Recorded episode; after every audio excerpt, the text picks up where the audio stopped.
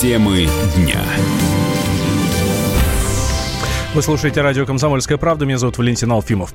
Мужа кассирши, укравший 25 миллионов, задержали в Уфе. Полицейские встретили Марат Хайрулина в местном аэропорту. На прямой связи со студией сейчас наш корреспондент Яна Базекина. Яна, здравствуй, тебе слово. А, Валентин, здравствуйте. Да, действительно, мужа знаменитой кассирши Салавата Марата Харульна сегодня задержали в Уфимском аэропорту.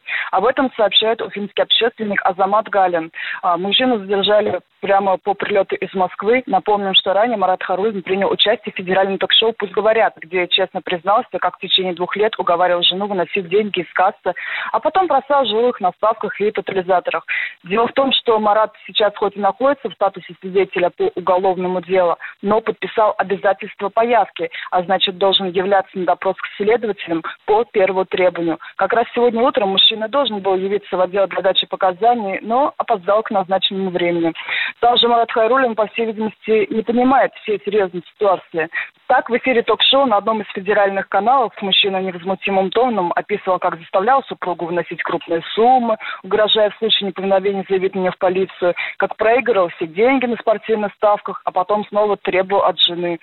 Также Марат обратился ко всем жителям России, мол, вы же переживали за нашу семью, помогите сейчас расплатиться с банком, тогда Луиза смягчат наказание.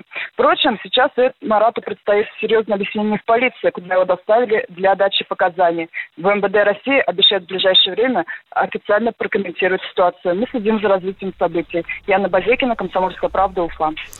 Да, спасибо, Яна. А Луизу Хайрульну задержали в Казани 4 июля. Больше месяца бывший кассир, ее супруг Марат и две дочери скрывались после таинственного исчезновения с 25 миллионами, э, с 25 миллионами рублей из банка, где работает Луиза. Сейчас кассирш поместили в одиночную камеру Уфимского СИЗО. По словам общественника Азамата Галина, а, вызвавшегося помогать Хайрулина, она чувствует себя нормально и не выглядит подавленной. Самому а, Галину поступают угрозы с требованием прекратить защищать обвиняемую.